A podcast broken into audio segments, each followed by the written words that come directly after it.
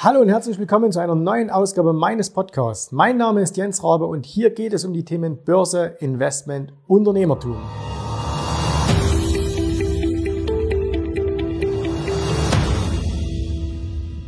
In der heutigen Folge sprechen wir über das Thema Buy and Hold. Und zwar äh, fragen wir uns einfach mal, ist Buy and Hold eigentlich noch aktuell oder ist das Ganze überholt? Wenn wir jetzt mal eine Umfrage machen würden. Wir würden ähm, private Investoren fragen und sagen, hey, was hältst du eigentlich von Buy and Hold? Ähm, dann würden wahrscheinlich sehr, sehr viele sagen, naja, Buy and Hold, das ist schon das Richtige, auch gerade angesichts der extrem schnellen Erholung, die wir hier nach dem Corona-Crash gesehen haben. Und äh, dem Ganzen müsste man natürlich auch in allererster Linie einmal zustimmen. Weil wenn man sieht, die Kurse sind ja sehr, sehr deutlich eingebrochen, 20, 30, teilweise 40 Prozent. Und wenn man sich die Indizes anschaut, dann sieht man natürlich, ah, okay, die befinden sich, der Nasdaq schon wieder auf Allzeithoch, die ähm, breiteren Indizes, wie beispielsweise der S&P 500, nur noch ein paar Prozent unter ihren Hochs. Also da scheint doch was dran zu sein, dass man Aktien kaufen und einfach ähm, liegen lassen sollte. Und wahrscheinlich wird dann noch der ein oder andere dann jemand wie Warren Buffett zitieren, der ja dann immer zitiert wird, der sagt, ja, man muss Aktien kaufen und äh, diese dann niemals wieder verkaufen. Und äh, das wäre aber der erste Punkt, den wir mal hinterfragen könnten. Hat denn Warren Buffett das tatsächlich jemals gesagt? Also hat er jemals gesagt, dass er Aktien kaufen würde und äh, diese dann nie wieder verkaufen will? Und äh, wenn man diesen, diesem vermeintlichen Zitat von Warren Buffett mal auf den Grund geht, stellt man fest, nein, das hat er nie gesagt, sondern, äh, und jetzt kommt ein ganz, ganz wichtiger Punkt, er hat gesagt, er kauft am liebsten Unternehmen und möchte die für die Ewigkeit behalten. Er möchte sie für die Ewigkeit behalten, er sagt aber nicht, er behält sie für die Ewigkeit. Und er kauft am liebsten Unternehmen. Jetzt kann man sagen, okay, aber eine Aktie ist da ein Anteil an einem Unternehmen. Ja, das stimmt. Aber es ist natürlich ein großer Unterschied, ob ich ein Unternehmen kaufe, so wie Warren Buffett das kann und wir als Privatanleger können das in der Regel nicht, und ob ich dann auf dieses Unternehmen Einfluss nehmen kann ähm, oder aber ob ich einen Anteil, egal ob er jetzt klein oder groß ist, an einem äh, an einer Aktiengesellschaft besitze und keinerlei Einfluss auf dieses Unternehmen habe. Und wenn wir uns einfach mal anschauen, ähm, die letzten Jahrzehnte, was ähm, zum Beispiel Warren Buffett da getan hat, ähm, dann wissen wir, dass er immer wieder Aktien ähm, gekauft, aber auch dann wieder verkauft hat. Bevor Warren Buffett eigentlich mit äh, dem losgelegt hat, was ihn heute zum erfolgreichsten oder einem der erfolgreichsten Investor der Welt macht, nämlich mit dem Kauf der damaligen Textilfabrik oder des Textilunternehmens äh, Berkshire Hathaway, ähm, hat er ja mehrere Partnerschaften gegründet. Und mit diesen Partnerschaften hat er am Aktienmarkt investiert. Und jetzt kommt der spannende Punkt. Ähm, dann gab es einen Punkt, wo er gesagt hat, die Aktienmärkte sind so hoch bewertet, sie sind völlig überbewertet und aus dem Grund löse ich alle diese Partnerschaften auf und verkaufe alle meine Aktien. Das heißt, Warren Buffett hat schon sehr, sehr früh in seiner Karriere sich auch komplett von kompletten Aktienbeständen getrennt. Und auch später, als er dann äh, diese Textilfirma gekauft hatte, ähm, die dann ja auch jahrelang nicht gut lief und er sie dann später erst in diese Holding umgewandelt hat, die sie heute ist, ähm, hat er immer wieder ähm, zum einen Unternehmen gekauft. Also er hat beispielsweise so etwas gekauft wie Sears Candy, das sind also, äh, das ist ein Süßwarenhersteller aus Kalifornien. Äh, er hat Geico gekauft, äh, mittlerweile einer der größten äh, Autoversicherer in den USA. Äh, ihm gehört äh, eine Firma wie Fruit of the Loom, die stellen äh, T-Shirts her und viele, viele andere auch. Aber er hat natürlich auch äh, neben diesen Unternehmen, die er immer komplett übernommen hat, äh, hat er natürlich auch immer wieder Aktienpakete gekauft. Und aber auch da war es immer so, dass er niemals diese Aktien für alle Ewigkeit äh, behalten hätte. Natürlich, bekannt ist, dass Warren Buffett beispielsweise ähm, so Dinge gekauft hat wie Coca-Cola oder American Express, an denen er heute noch große Anteile hält. Aber er hat beispielsweise auch Aktien gekauft von IBM und hat diese dann wieder verkauft. Er hatte große Aktienpakete an Walmart, von denen er sich komplett getrennt hat. Er hat in der Finanzkrise 2008-9 Anteile an Unternehmen gekauft, wie etwa Goldman Sachs ähm, oder auch Wells Fargo. Und gerade jetzt in der Corona-Zeit hat er sich von sehr, sehr vielen Bankaktien getrennt. Er hat sich von seinen äh, Fluglinien, die er erst in den letzten Jahren gekauft hatte, also wo er auch nur Aktien gekauft hatte, sondern keine kompletten Unternehmen, auch von denen hat er sich wieder getrennt. Das heißt also, wir sehen, dass es für ihn durchaus einen Unterschied macht, ob man ganze Unternehmen kauft oder ob man nur Anteile an Unternehmen kauft. Und wie gesagt, Anteile an Unternehmen, da hat man eben keinen Einfluss auf das Unternehmen, sondern man ist quasi dem, dem Kursverlauf auch ein wenig ausgeliefert wohingegen man eben, wenn man ein Unternehmen komplett besitzt, durchaus in dieses Unternehmen eingreifen kann.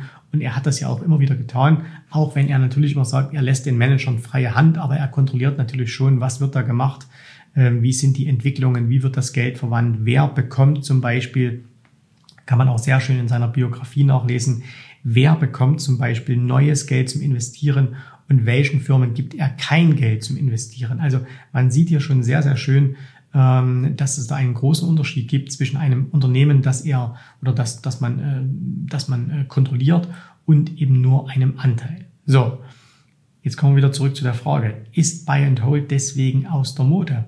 Und ähm, Buy and Hold ist natürlich äh, nicht aus der Mode, aber wir sollten, äh, glaube ich, heutzutage Buy and Hold ja zumindest um einige, ähm, um einige äh, Worte äh, und natürlich mit einer dahinterstehenden Strategie ergänzen.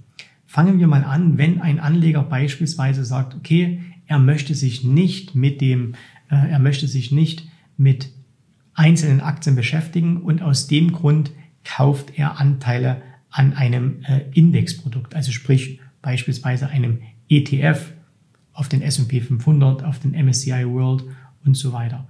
Ähm, dann wäre natürlich Buy and Hold auch nicht der richtige Weg, weil, stellen wir uns mal vor, wir hätten im Jahr 2000 genau am Hochpunkt der Krise und natürlich im Nachgang ist das immer sehr, sehr einfach zu sagen, wann war denn, äh, also 2000 war nicht der Hochpunkt der Krise, sondern 2000 war der Hochpunkt der, der Dotcom-Blase. Ähm, und wenn man natürlich jetzt im Nachhinein ist es immer sehr einfach zu sagen, ja, das war ja damals der Hochpunkt, aber ähm, zum, zum aktuellen Zeitpunkt, wenn man das macht, weiß man das natürlich immer nicht. Aber angenommen, man hätte genau im Jahr 2000, im März 2000, hätte man den S&P 500 in einem ETF gekauft. Dann muss man einfach sagen, dann hätte man 13 Jahre warten müssen, um seinen Einstiegskurs wieder zu sehen. Ist das eine gute Strategie? Wahrscheinlich eher nicht. Ähm, wer das Ganze gemacht hätte, nicht mit dem S&P 500, sondern beispielsweise mit dem Nikkei. Äh, und wir gehen auch hier wieder vom, vom schlimmsten Fall aus, nämlich genau am Hoch gekauft und zwar äh, im, im, ähm, im Jahr 1989. Da war der Nikkei bei äh, ungefähr so 37, 38.000. Jetzt, äh, nach über 30 Jahren später, ist der Nikkei bei 23.000. Das heißt, man hätte 30 Jahre lang mit Buy and Hold kein Geld verdient. Und deswegen, wer auf Indizes setzt, muss das Ganze noch um einen wichtigen Punkt ergänzen, nämlich Buy and Hold und investiere permanent nach. Das heißt also, wir müssen uns Gedanken machen, wenn wir heute investieren, wie viel ist das von meinem Vermögen und wie kann ich sicherstellen, dass ich in den nächsten Jahren, nächsten Monaten, aber natürlich auch in den nächsten Jahren immer wieder in diesen Index, in diesen ETF weiter investieren kann. Das ist viel, viel entscheidender, denn gerade diese extremen Beispiele, Nikkei, über 30 Jahre lang seinen Hochpunkt nicht gesehen, S&P 500, 13 Jahre lang seinen damaligen Hochpunkt nicht gesehen. Überall da wäre man, wenn man eben diesen sehr schlechten Einstiegszeitpunkt erreicht oder, oder erwischt hat, wäre man im Minus gewesen. Außer, und das ist jetzt der ganz entscheidende Punkt, wenn man permanent nachinvestiert hätte. Also jeder, der den Rückgang des Nikkei, der immerhin von, wie gesagt, knapp 38.000 auf ungefähr 7.500 ähm, ähm, hatte, wer da permanent nachinvestiert hat, also immer in diese tieferen Kurse gekauft hat, der war auch relativ früh dann wieder im Gewinn. Ja, der hat also durch dieses billige Nachkaufen, ja, man nennt es ja auch Cost Average Effekt, wobei Auch da äh, können wir gerne mal eine extra Folge darüber machen. Cost-Average-Effekt wird oftmals falsch verstanden und wird so als Verkaufsargument genommen. Aber wer immer wieder nachkauft, wer immer wieder weiter investiert, der kann mit einem ETF, mit einem marktbreiten Index, MSCI World, S&P 500, ähm, von mir aus auch Eurostox oder sowas, ähm, der wird auf jeden Fall, wenn er bei Hold und Nachinvestieren regelmäßig permanentes Nachinvestieren macht, der wird damit Erfolg haben, der wird damit Geld verdienen. So. Gilt das jetzt aber auch für einzelne Aktien? Es gibt ja auch viele Anleger, die sagen, ah, ich möchte kein ETF, ich möchte mir schon die Unternehmen anschauen. Und da muss man einfach sagen, nein, da gilt etwas ganz anderes. Also, auch da kann man sagen, buy, okay, logisch, man muss erstmal kaufen. Da gilt auch hold, weil man macht natürlich die großen Gewinne nur mit Aktien, wenn man sie lang hält. Das heißt also, was nützt es mir, wenn äh, ich im Jahr 2000 oder 2003, so wie es mir gegangen ist, äh, ein paar hundert Amazon-Aktien gekauft hat und dies ein halbes Jahr später mit einem kleinen Profit wieder verkauft und dann, um dann 17 Jahre später festzustellen, meine, mein damaliges Investment wäre mehrere Millionen heute wert. Ne? Also das ähm, nützt überhaupt nichts, sondern man muss schon äh, diese Aktien lange halten. Aber, und das ist jetzt der entscheidende Punkt, kann man das mit jeder Aktie machen? Nein, kann man nicht, sondern man muss sich hier auf die starken Aktien konzentrieren. Das heißt, was sind starke Aktien? Im Grunde genommen macht es uns jeder Index vor. In einem Index wie beispielsweise dem S&P 500 sind ja nicht zu einem bestimmten Stichtag 500 Aktien enthalten und das gilt dann für alle Ewigkeit, sondern hier passiert ja Folgendes.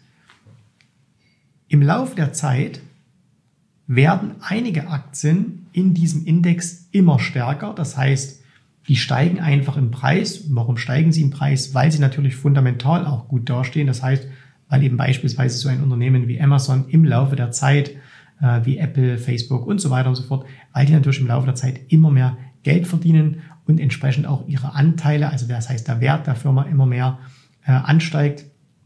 Und deswegen werden die in den Indizes immer höher gewichtet. Das heißt, die nehmen einen immer größeren Raum ein. Und auf der anderen Seite gibt es Unternehmen, die nicht so gut performen und sie performen deshalb nicht so gut, weil sie fundamental nicht so gut sind. Das heißt, diesen Firmen geht es nicht gut.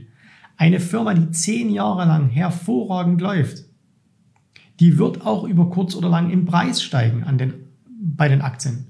Die wird also nicht fallen, sondern die wird auch im Preis steigen. Und äh, wenn also eine Firma auch viele, viele Jahre lang eine schlechte Performance hat, und auch das ist ja jetzt nicht etwas, was es noch nie ge gegeben hätte. Ähm, also es gibt viele, viele Beispiele. Wir können, ich habe vorhin schon die ähm, IBM erwähnt, wir können uns auch eine General Electric anschauen. Die General Electric hatte im Jahr 2000 ihren Hochpunkt bei ungefähr 35 Dollar, notiert jetzt bei 8 Dollar. So, und wenn man also sieht, dass Firmen so lang schlecht laufen, was passiert eigentlich in einem Index? Ihre Gewichtung wird immer kleiner und irgendwann fallen sie sogar aus einem Index heraus. General Electric ist ja ein schönes Beispiel. Ähm, General Electric gehört mit zu den Gründungsmitgliedern des Dow Jones. 1896 äh, wurde der Dow Jones Index, ähm, der ja bekannt ist und aus 30 Aktien heute besteht, damals aus 12 Aktien, wurde der also das erste Mal aufgelegt, 1896, also lange, lange her. Und eine der zwölf Aktien, die damals mit enthalten waren, war General Electric. Und in den letzten Jahren ist diese Aktie allerdings aus diesem Index herausgefallen. So, warum? Weil sie einfach schwach ist, weil sie einfach nicht mehr diese Performance bringt, die sie gebracht hat. Und das ist jetzt der Punkt wieder. Ähm, wenn wir sagen, buy and hold in Einzelaktien, dann müssen wir sagen, buy and hold starke Aktien. Das heißt, wir müssen die Aktien kaufen und müssen sie behalten, solange sie gut laufen. Wenn sie dann aber nicht mehr gut laufen, dann macht es überhaupt keinen Sinn, diese nachzukaufen, sondern dann muss man sagen, okay, jetzt verkaufe ich sie auch und investiere dieses Geld lieber wieder in Unternehmen, die jetzt besser laufen. Weil wir müssen uns doch die Investmentwelt und auch unsere Welt einfach nur mal anschauen. Wer in den 80er Jahren auf das damalige Thema Globalisierung gesetzt hat und Firmen gekauft hat, wie vielleicht eine Coca-Cola, eine ähm, Kellogg's etc. Ne? Das waren so die großen Globalisierungsgewinner, weil sie ihre Produkte weltweit ähm, in die Märkte bringen konnten. Der hat unglaublich viel Geld verdient. Aber sind das heute noch die wertvollsten Firmen der Welt? Nein, sind sie nicht. Heute sind die wertvollsten Firmen der Welt Technologiefirmen. Ähm, es gab Computerfirmen, die mal die größten der Welt waren. Das schon genannte IBM ist ein gutes Beispiel. Spielt IBM aber heutzutage noch eine wirkliche Rolle? Es ist natürlich immer noch ein Milliardenkonzern, aber wenn wir uns das anschauen, ähm, wer IBM beispielsweise im Jahr 2013, das sind also auch schon wieder sieben Jahre her, gekauft hat, der ist heute immer noch im Minus. Sieben Jahre lang. Und in derselben Zeit haben Aktien wie beispielsweise Apple, Facebook, Google, Amazon, Tesla etc. enorme Wertsteigerungen gehabt. Oder weil wir schon bei Tesla sind, schauen wir uns doch mal die Automobilbauer an. Es gab Zeiten, da war der Kauf einer Aktie wie BMW, wie Volkswagen quasi ein Selbstläufer. Diese Aktien sind fantastisch gelaufen, haben sich hervorragend entwickelt, aber irgendwann war auch deren Zeit vorbei und die Aktien haben den Rückwärtsgang eingelegt. Und wenn wir schon einmal in Deutschland sind, wir brauchen uns bloß die Aktie der Deutschen Bank oder auch der Commerzbank anzuschauen, dann wird klar, dass Buy and Hold nicht Sinn macht mit Einzelaktien, sondern man muss das Ganze ergänzen, muss sagen, okay, ich möchte eine Aktie kaufen, ich möchte auch möglichst lang diese Aktie halten. Aber wenn diese Aktie, wenn die Gesellschaft, die hinter der Aktie steht, wenn das Geschäftsmodell, wenn das Umfeld sich verändert und diese Aktie nicht mehr das macht, was sie machen soll, nämlich Stärke zeigen, gibt es doch überhaupt keinen Grund, diese Aktie weiterhin zu halten. Das heißt also, kaufe Stärke, halte Stärke und verkaufe Schwäche. Das ist der richtige Ansatz, den man mittlerweile haben muss. Und natürlich gilt aber auch sowohl bei, äh, wie bei dem Index, auch bei den Einzelaktien, dass du natürlich auch hier dir immer Gedanken machen solltest, Buy and Hold mit einer Summe X, ja, aber es ist natürlich von großem, großem Vorteil, wenn du immer wieder neues Geld, weiteres Geld investieren kannst. Das können Dividendenrückflüsse sein, das können aber auch zusätzliche Gelder sein, die man einfach äh, hernimmt, gerade wer jetzt Unternehmer ist, wer Selbstständiger ist, ähm, wer Angestellter ist mit einem guten Gehalt, der muss, egal wie viel er hat, permanent Geld in die Märkte schieben, um einfach die manchmal auch günstigen Kurse nutzen zu können, um diese auch starken Aktien immer wieder kaufen zu können. So entstehen große Vermögen und nicht, weil man sagt, heute Tag X starte ich mit Summe X und das behalte ich dann einfach die nächsten 30 Jahre. Das wird auch funktionieren in einem ETF. Da wird man auch eine gute Performance machen, 7, 8, 9 Prozent vielleicht, aber es wird eben nicht überragend sein. Und äh, wer Pech hat und eben, wir hatten diese Beispiele S&P oder vielleicht auch ähm, äh, Nikkei, ähm, der wird mit so einer Einmalstrategie natürlich nicht laufen. Also, fassen wir nochmal kurz zusammen. Ist Buy and Hold heute noch angesagt? Unbedingt. Aber wir müssen Buy and Hold ergänzen. Bei Indexprodukten gilt Buy and Hold und investiere regelmäßig nach. Und wer Einzelaktien macht, der muss Buy and Hold machen, indem er sagt, kaufe Stärke, halte Stärke, verkaufe Schwäche und auch hier reinvestiere permanent neue Mittel, neues Geld, um einfach dein Depot immer zu vergrößern. Und das Ganze klingt relativ simpel und eigentlich ist es das auch, weil Börsenhandel ist auch nichts Kompliziertes. Viele glauben immer, das ist eine halbe Wissenschaft, die man da machen muss, aber die ist es eben nicht, äh, sondern äh, man, man muss einfach nur grundlegende Strategien kennen, man muss sich mal Gedanken machen, was funktioniert, ähm, wie man das am besten umsetzt und dann muss man einfach konsequent bei dieser Strategie bleiben. Und es geht auch jetzt gar nicht darum, dass man unbedingt hier die nächste, äh, bei diesem Buy and Hold äh, mit starken Aktien, dass man die nächste Facebook oder die nächste Apple ähm, bekommt. Es gibt ja viele, viele Aktien da draußen, äh, die gut laufen. Aber Fakt ist eben eins. Den Fehler, den viele Privatanleger machen, das ist einfach der, dass sie ähm, Schwäche kaufen. Also das heißt, sie sehen Aktien, die 90 Prozent eingebrochen sind und dann sagen sie, ah, okay, die Aktie ist 90 Prozent eingebrochen und äh, deswegen ähm, kaufe ich sie jetzt, weil die kann ja wieder äh, ansteigen. Ne? Also die Aktie ist quasi von, von 10 auf 1 gefallen, jetzt kauft, kauft man die bei 1 äh, in der Hoffnung, dass sie wieder auf 10 geht. Wie häufig passiert das aber? Gibt es das? Ja, das gibt es. Aber es ist eben die absolute Ausnahme. Es ist der Sechser im Lotto und nicht die Regel. Und da wir auch mit Lotto spielen kein Geschäft machen können, ne, als Lottogesellschaft ja, als Lottospieler eher nicht, sondern das ist Glück, purer, purer Zufall, ob man da gewinnt oder nicht, können wir auch unsere Aktienengagements nicht so aufbauen. Das heißt, wir müssen uns einen anderen Weg finden. Und deswegen denk mal bitte darüber nach, wie du momentan investierst. Neigst du auch dazu, eher solche Schnäppchen, vermeintlichen Schnäppchen zu kaufen oder bist du bereit, Stärke zu kaufen?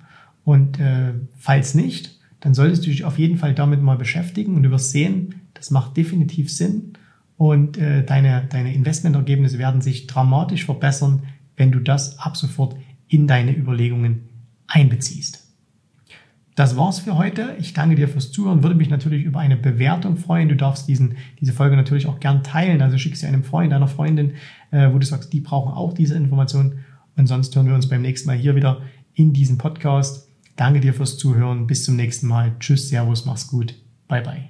Vielen Dank, dass du heute dabei warst. Ich hoffe, dir hat gefallen, was du hier gehört hast. Aber das war nur die Vorspeise. Das eigentliche Menü, das kommt noch. Und wenn du darauf Lust hast, dann besuche jetzt ganz einfach jensrabe.de-termin und vereinbare dort noch heute einen Termin.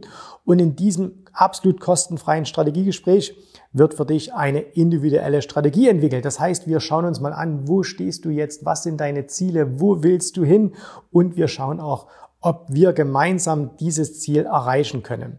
Und äh, du musst immer an Folgendes denken. Wenn du etwas im Leben erreichen willst, sei es es an der Börse, sei es beim Unternehmertum, dann brauchst du immer jemanden, der dir hilft, der schon auf einer Stufe ist, wo du noch hin möchtest. Und so wie jeder Sportler einen Trainer hat, so wie jeder erfolgreiche Selbstständige einen Mentor hat, so brauchst auch du an der Börse einen Mentor, der dir hilft, deine Ziele zu erreichen. In den letzten Jahren habe ich Tausenden von Menschen gezeigt, wie sie ein regelmäßiges Einkommen an der Börse erzielen, wie sie ihr Vermögen sichern können. Und auch du kannst das erreichen. Davon bin ich felsenfest überzeugt. Also, geh jetzt einfach auf jensrabe.de-termin und vereinbare noch heute deinen persönlichen Termin. Ich freue mich auf dich. Wir hören uns. Bis dahin. Tschüss, Servus, mach's gut. Bye, bye.